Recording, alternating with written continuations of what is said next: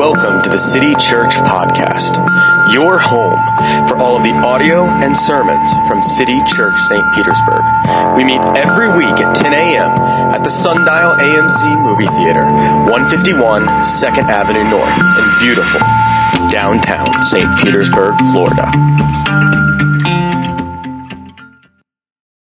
Um, I, I grew up in a Baptist church, and I remember uh, we'd sing all the time, "Are you washed in the blood, in the soul cleansing blood of the Lamb? Are you are your garments spotless? Are they white as snow? Are you washed in the blood of the Lamb?" And I, you know, I, I thought recently that must have sounded so weird to people who didn't grow up in church. You know, what in the world is that all about? I want to talk a little bit about that this morning. Um, if if you went to heaven today, what do you think you'd see? You know, maybe, I don't know, gold roads, roads or mansions, or I don't know what you might think about. But, uh, in Revelation, John had a vision and he kind of went to heaven. And what he saw, he said in chapter five, was, he said, I saw a lamb standing as though it had been slain. Just think about that. Uh, the Bible says at the, at the heart of reality and spiritual reality, there is a slain lamb. And what in the world does that mean? The first thing I think we might think is there's, there's no other faith like that. And uh, hopefully that makes you lean in a little bit. Uh, this morning at my church, we've been going through the book of Exodus, and so that's kind of been on my heart, my mind, fresh. And so I figured we would we would talk about that this morning and hear about the story of the lamb by looking at the story of uh, the Passover, and to kind of set the context of what's been going on. If it's been a while uh, since you've read the book of Exodus, or maybe you've you've never read it, uh, there's this family that's grown almost into a nation, right? Abraham's family, known as Israel, and they went down there. They were doing well when they got to to uh, Egypt years before, but now they've multiplied into many, many people, and they're in slavery.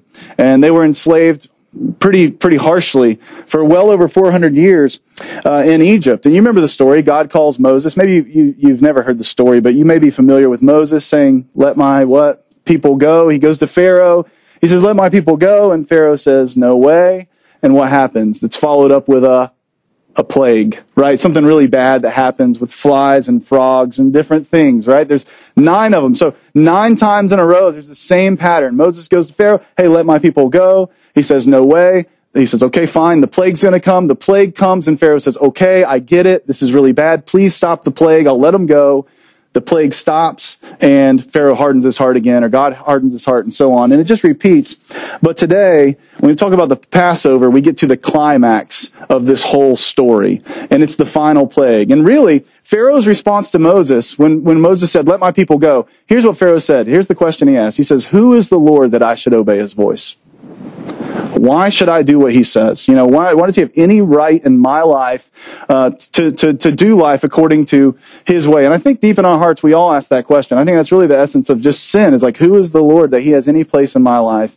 And really, there's no better way to answer that question than the Passover, this final plague, because in it we see that God is a God of, of justice, but He's also, thank God, a God of mercy, as we've been singing about and reading about this morning. And ultimately, the Bible shows us that the Passover is a picture of a, of a greater coming judgment, but also a greater mercy given in Christ. And so I'd like for us to, to read the story. I'd like to read the text. I've just chosen some passages from the narrative. Just keep in mind, kind of Old Testament, there's stories, narrative, so the text is a little bit longer than some of the shorter New Testament clips that we'd normally read. So I'm going to ask you to stand with me this morning uh, as I read this and I'll be reading some from Exodus 11 and then quite a bit from Exodus chapter 12. Okay? Uh, the Lord said to Moses, Yet one plague more I will bring upon Pharaoh and upon Egypt. Afterward, he will let you go from here. And when he lets you go, he'll drive you away completely. Verse 4. So Moses said, Thus says the Lord, about midnight I will go out in the midst of Egypt, and every firstborn in the land of Egypt shall die from the firstborn of Pharaoh who sits on his throne, even to the firstborn of the slave girl who's behind the handmill, and all the firstborn of the cattle. There shall be a great cry throughout all the land of Egypt, such as there has never been, nor will ever will be again. But not a dog shall growl against any of the people of Israel, either man or beast, that you may know that the Lord makes a distinction between Egypt and Israel. And then chapter 12. The Lord said to Moses and Aaron in the land of Egypt, This month shall be for you the beginning of months. It shall be the first month of the year for you. Tell all the congregation of Israel that on the tenth day of this month, every man shall take a lamb according to their father's houses, a lamb for a household. And if the household's too small for a lamb, then he and his nearest neighbor shall take according to the number of persons, according to what each can eat, you shall make your count for the lamb. Your lamb shall be without blemish, a male a year old. You may take it from the sheep or from the goats, and you shall keep it until the fourteenth day of this month, when the whole assembly of the congregation of Israel shall kill their lambs at twilight. Then they shall take some of the blood and put it on the two doorposts of the lintel of the houses in which they eat it. They shall eat the flesh that night, roasted on the fire, with unleavened bread and bitter herbs they shall eat it. Do not eat any of it raw or boiled in water, but roasted, its head with its legs and its inner parts. And you shall let none of it remain until the morning. Anything that remains until the morning you shall burn. In this manner you shall eat it, with your belt fastened, your sandals on your feet, and your staff in your hand, and you shall eat it in haste. It is the Lord's Passover. For I will pass through the land of Egypt that night, and I will strike all the firstborn in the land of Egypt, both man and beast, and on all the gods of Egypt I will execute judgments. I am the Lord. The blood shall be a sign for you on the houses where you are, and when I see the blood, I will pass over you and no plague will befall you to destroy you when I strike the land of Egypt.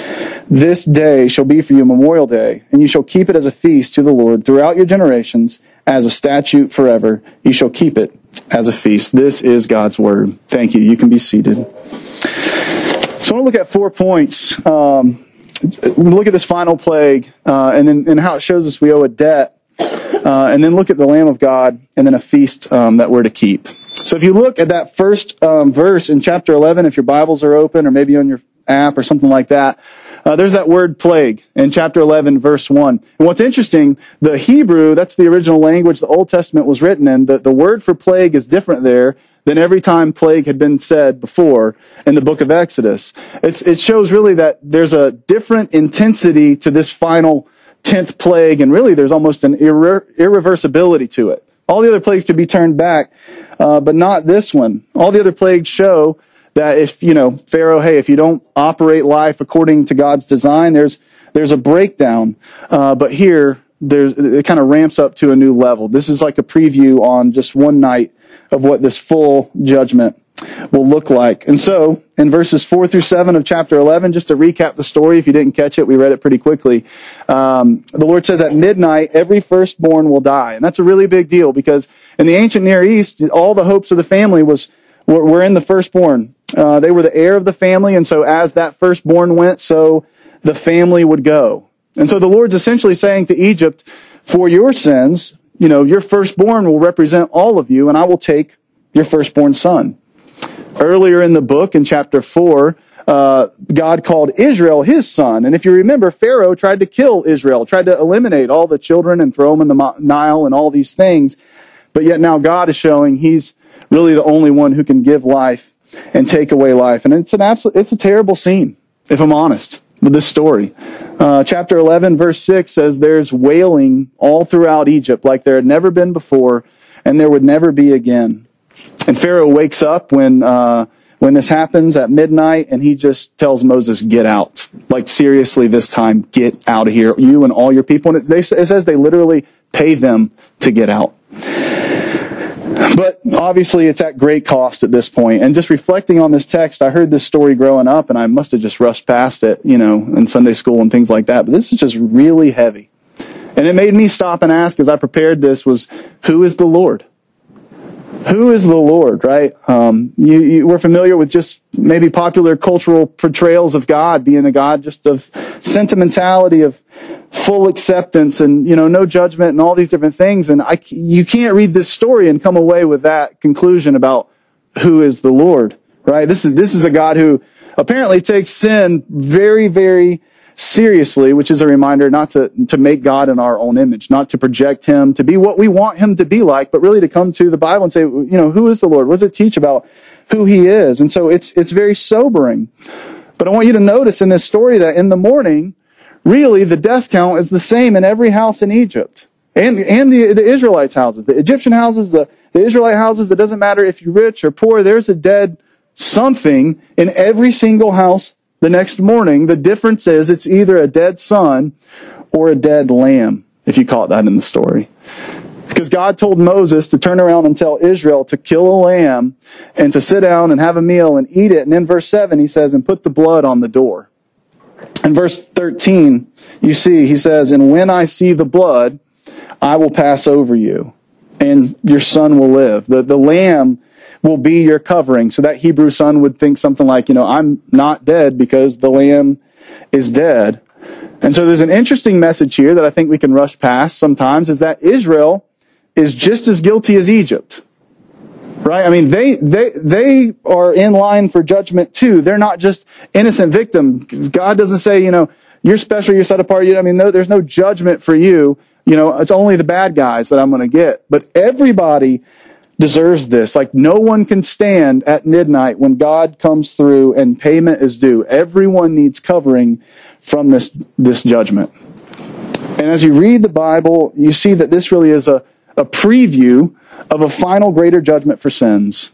And that, you know, midnight of passing through is this kind of preview of what it's like to, to have, spend eternity apart from God. If God is the source of all life and all that is good and right and whole, then apart from Him would be what we call hell. We said it a minute ago. Jesus descended into hell. That really is that judgment. And so the story kind of ultimately is saying, you can't be with God the way you are.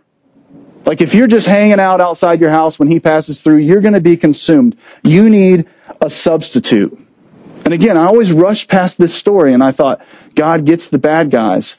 Uh, and my sons see the world through the lens of good guys and bad guys. They ask me that all the time. Daddy, is he a bad guy? Which leads to a really good conversation, you know. But here it's kind of like, okay, everybody is a bad guy according to something. And so it's a really heavy text. I get it. It's a sobering text. Probably not what you expect from a substitute preacher. I should have picked something lighter like love your enemies or something, but I chose this but nobody's exempt. And so I do want to say though, if you react kind of, you back up from this and you're just not so sure and you're like, man, this seems like too much. Maybe step back and ask yourself this question. This is a question I had to ask myself too, as I thought the same thing. I had the same reaction. I must not realize how pure and holy God is and what his demands are and or how sinful I am, like how far the gap is between those two things. If this seems like too much, there must I, I, must not understand that dynamic to a certain degree, like how holy God is, and yet how far short I fall from that. And I think we react to that whole explanation of this story with two objections that everyone would deserve this. And the first one I would think we react to is there's something inside us that says, I'm a pretty good guy. And I bet you guys are. Like, I'd love to go to lunch with every one of you. You're probably pretty, pretty good people as we so often, you know, maybe evaluate people. I'm not that bad. But of course, that depends on what you're measuring yourself by. Like to my sons, I'm the strongest man in the world. And I'm going to let them keep believing that. The reality is at the gym, I'm just another guy, kind of a nobody walking around. So the question is, as you evaluate, am I a good person? I don't deserve this, whatever. What's your moral standard? Uh, one pastor in the past, Francis Schaeffer, he, he said, imagine uh, walking around with an invisible tape recorder around your neck all your life. And the only thing that thing picked up on was what you held other people to. That's all. Uh, and then, so, and then on judgment day, you would be evaluated according to, to that. It would be played back to you, and that would be the standard that you yourself were held to. Question, would you pass your own standards? No hands, wise people. Right? I, I don't think I would pass my own standards for other people, much less God's. Think about like God's standards. Let's just go with the Ten Commandments. Like ballpark, you kind of heard them maybe. Don't lie, commit adultery, steal, kill, murder, so on. And you say, I, I pass, you know, most of those with flying colors. But then, you know, in the New Testament, Jesus says that's, this is really about your heart, right? If you hate someone in your heart, you're, you're, you know, you're stepping over that boundary. You're committing murder essentially in your heart. If you if you lust, you've committed adultery. So the standard, God's standard is perfection all the way down to our motives. Not even to get in things to things like gossip and envy and greed and anger and pride. Like so so you know Psalm 24 the psalmist asks this, who can ascend the hill of the Lord? Who can stand in his holy place? He who has clean hands and a pure heart. Can anybody say, okay, yeah, I qualify? You know, according to that. Now, maybe you do. Let's just say you do. You say, "Hey, I've never done any of those." Okay. Uh, well, let's let's so let's not do the do nots. Don't do this. Don't do that. How about just the do's? Right? Jesus summed up the whole law, all of God's law, into two commandments. He said, "Love God with all your heart and love your neighbor as yourself. He said, if you nailed those two things, you'd be covering all the rest. So just those two. Have you, have you done those two? Right? I think everybody falls short of the do nots, but also if we summed it up that way. Okay, you might say, okay, I'm guilty. Got me, right? According to that standard. But now you might ask, well then, well, why can't God just forgive? Big deal. Okay, I did it. It got me. But why can't he just sweep it under the rug and move on? Well, first, God is perfectly just, the Bible says. You know, I think we would throw a fit if a local judge let a criminal go and, and, he, and you asked him the reason, why you let him go? You didn't punish him. And he said, well, it's because I'm just a good guy. I'm just a really kind judge. I'm compassionate. You would say, you have one job to carry out, right? Like literally one job. Like the definition of you being a good judge is handing out what people deserve. You're not even doing that. So you're not a good judge because you're not even just. And that's the one thing you're supposed to do. Like payment is due. It's unloving of you to like let this person go, right? And so, uh, in a sense, we want a God of justice. In some ways, that's our greatest hope. If you if you've ever been a part of any sort of like oppressed people group or something like that, that's your greatest hope that God will settle the score and make things right in the long run. We want that. The thing is, we want justice for others, but not ourselves. Right? Why can't God just forgive? Let me ask you: Can you just forgive? Let's just say I had your family over for dinner and one of your kids broke a window in my house. It would probably have been one of my kids that broke my own window, but let's say yours did it, right? And I said, don't worry about it. It's all good. We'll see you later. I can forgive you, but guess what? My window's still broken. Like there's a debt that's been created. And the reality is either you have to pay for it or I have to pay for it. Either I have to say, hey man, you're going to have to run to Lowe's and we'll, we'll have a work day Saturday. I'll, I'll, I'll provide the coffee and donuts. Meet me Saturday. We'll fix my window. But you got to cover the cost, right? Or I can say, no worries. I'll take care of it and I got to fix the window. That's kind of what happens in every time somebody sins against us, right? When people wrong us, we, we make them pay. We, we distance ourselves from them. We get angry in our hearts. We gossip about them. We, we come up with ways to make them work away the debt that they've accrued by sinning against us, right? Or we don't make them pay and we just absorb that blow of their sin against us without re- retaliating. But either way, somebody's got to absorb the debt. And that's what sin creates, this debt. And in Genesis 22, we kind of see that theme tied in with this idea of a lamb. Maybe you've heard the story about how God told Abraham to take his son Isaac up and actually sacrifice his son. And it's interesting that when God told Abraham to do it, he didn't object. He didn't say, well, this is crazy. He, he knew God's, there's a debt to be paid and God's calling it in. And, but surely he was conflicted because God had made promises to him that he'd make his family great. He'd have all these descendants. He'd inherit this land. He specifically told him it'd be through your son Isaac. So of course, Abraham has to be thinking, how is this going to work? And they're walking up the mountain and Isaac's carrying the wood on his back and he says, dad, where's the lamb? And Abraham says, what? God will provide the lamb. But surely he's wondering, okay, I know I deserve justice, but how in the world can God give this justice but show mercy at the same time? Like, how can he keep his promise to me and yet still be good, still be fully just, and yet merciful? And the Bible says that in our sin, we've, we've racked up just this incalculable debt by sinning against God. And so this story makes us ask, when he comes, the creator, my maker, my judge, right? If he alone was just that, all he did was make me, I still owe my existence and my life to him. When he comes through, how am I going to pay the debt? And I think all of us are figuring out different ways to do that. We're all putting something on the doorposts of our lives saying, pass me over. Right? We're, we're painting something. You're painting something to find your meaning, your significance, your worth, to, to prove yourself, right? To justify ourselves. But remember, Israel wasn't passed over just because of their race or because of their pedigree or their morality or that, you know, none of that mattered. It was just the blood. Apart from the blood, they were just as lost. I would just ask you to reflect for just a minute. Like, what, what are you painting on the doorpost? Maybe you remember that story where Jesus said, Hey, on Judgment Day, there's going to be a lot of people who come to me and say, Lord, Lord, look at all these awesome things we did. Right? And they kind of list their even religious resume. And he says, The Lord will say, Depart from me, I never knew you. Those things are not enough to get passed over. And Israel would go on to repeat these sacrifices year in and year out over and over kind of showing there's a deeper, a deeper deliverance needed for all of us. And so we find ourselves in the same predicament as Abraham, right? We need a lamb. We need, we need a lamb provided to take our place. And from the beginning, the Old Testament whispered of this great hero who would come. From the very beginning. Right after Adam and Eve messed it up and they fell in the garden, there was this promise. This hero would come and, and, you know, defeat evil and sin and save. And the prophet Isaiah wrote about what this hero would be like. But it's not the type of hero we expect. Like you expect this hero to come on this like awesome horse with a big sword and, you know, conquer all the bad guys. But uh, in order to understand this type of hero, we have to understand Passover. And listen what Isaiah said in Isaiah chapter 53, just a few verses.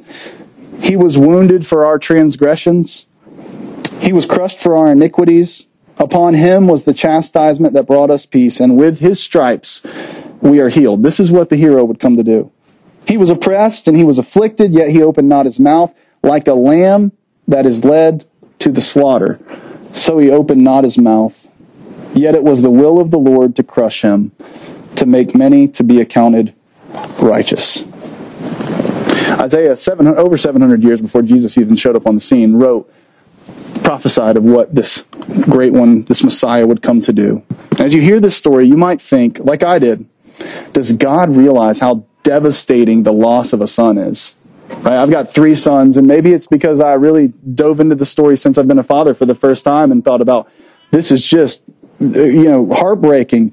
And the mystery is he does understand because that's the gospel. Because God had an only son in Jesus, and he sent him into the world. And when Jesus shows up on the scene and he's walking into town, there's this guy named John the Baptist, and John the Baptist points at him and he says, Behold the what? The Lamb of God who takes away the sin of the world. Like in the Lamb of God, that's a that's a heavy, pregnant phrase. What do you think people thought of when they heard him say that? Surely they thought of this story.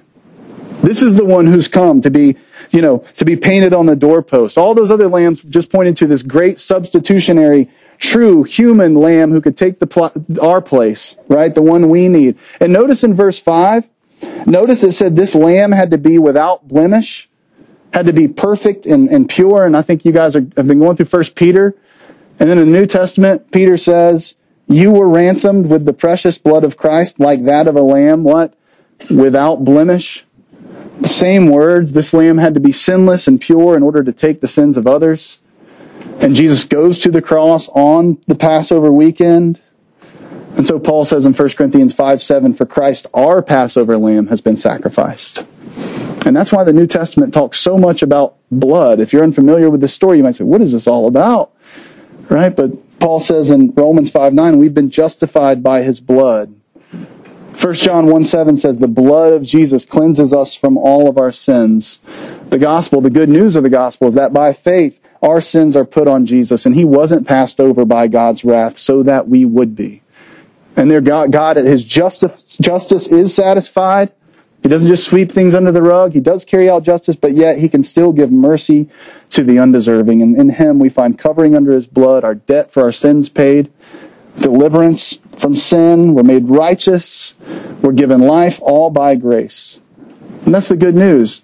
So at first you hear this story and you might say, I don't know if I like this kind of God. But then when you see in the full scope of redemptive history that he took his wrath and he literally lodged it in himself in order to save us, that begins to change our hearts as to who is the Lord that I should obey him.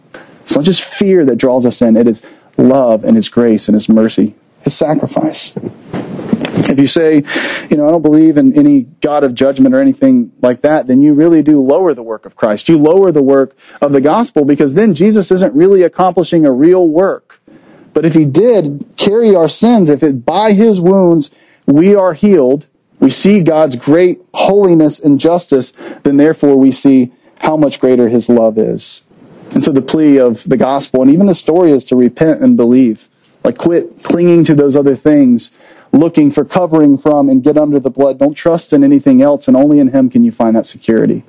See that security in chapter 11, verse 6. The Lord said, There shall be a great cry throughout all the land of Egypt, but not a dog shall growl against any of the people of Israel. I love that. No, no condemnation, right? No, no uh, echoes of sin or accusation against you. Completely forgiven. Uh, Pastor uh, D.A. Carson, he gave this illustration. I thought it was great. He said, Imagine two Jewish guys on the night of the Passover before it ha- happened, and they're hanging out, and one of them says, Man, I'm so scared about what's going to go down tonight. And the other one says, Well, I'm not. I mean, I'm, I'm trusting in what God told Moses, and, you know, uh, did you put the blood on the door? And the scared guy says, Yeah, but things have been crazy. I mean, these last nine plagues have been insane. I'm just not so sure that this is all going to work out. You know, I got one son and, you know, this is, this is really scary, but I'm just really nervous. And the other one says, okay, well, I'm, I'm not at all. I'm trusting. And then he asked, which of those guys' sons was dead in the morning? And the answer is neither. Right, if they both had the blood on the doorpost. Because, and his point was that our assurance isn't found in the strength of our faith, but in the object of our faith.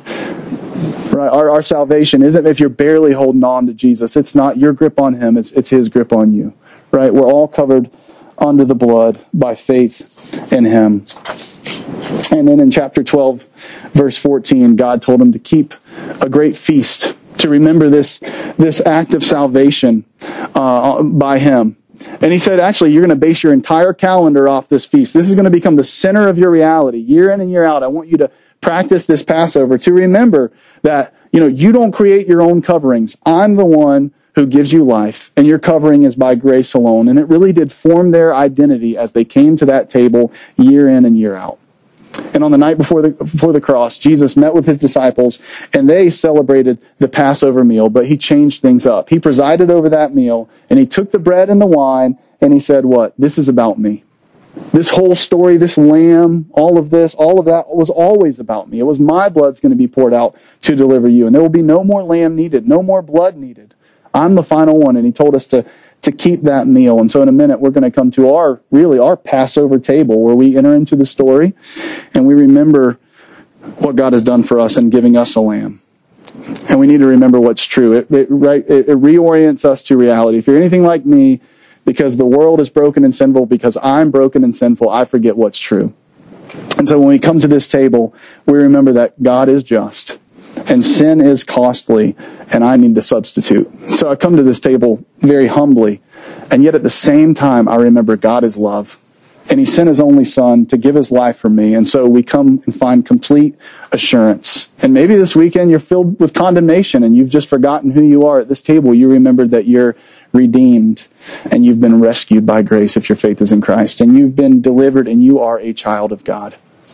It's interesting too the manner in which they're to eat it. If you look in verse 11, he says, In this manner you shall eat this meal with your belt fastened, with your sandals on your feet, and your staff in your hand, and you shall eat it in haste. It's the Lord's Passover. It reminded me of when we're on vacation as a family, like when we have breakfast the next morning, I want everybody ready to go. Because right when we get done, we're hitting the road.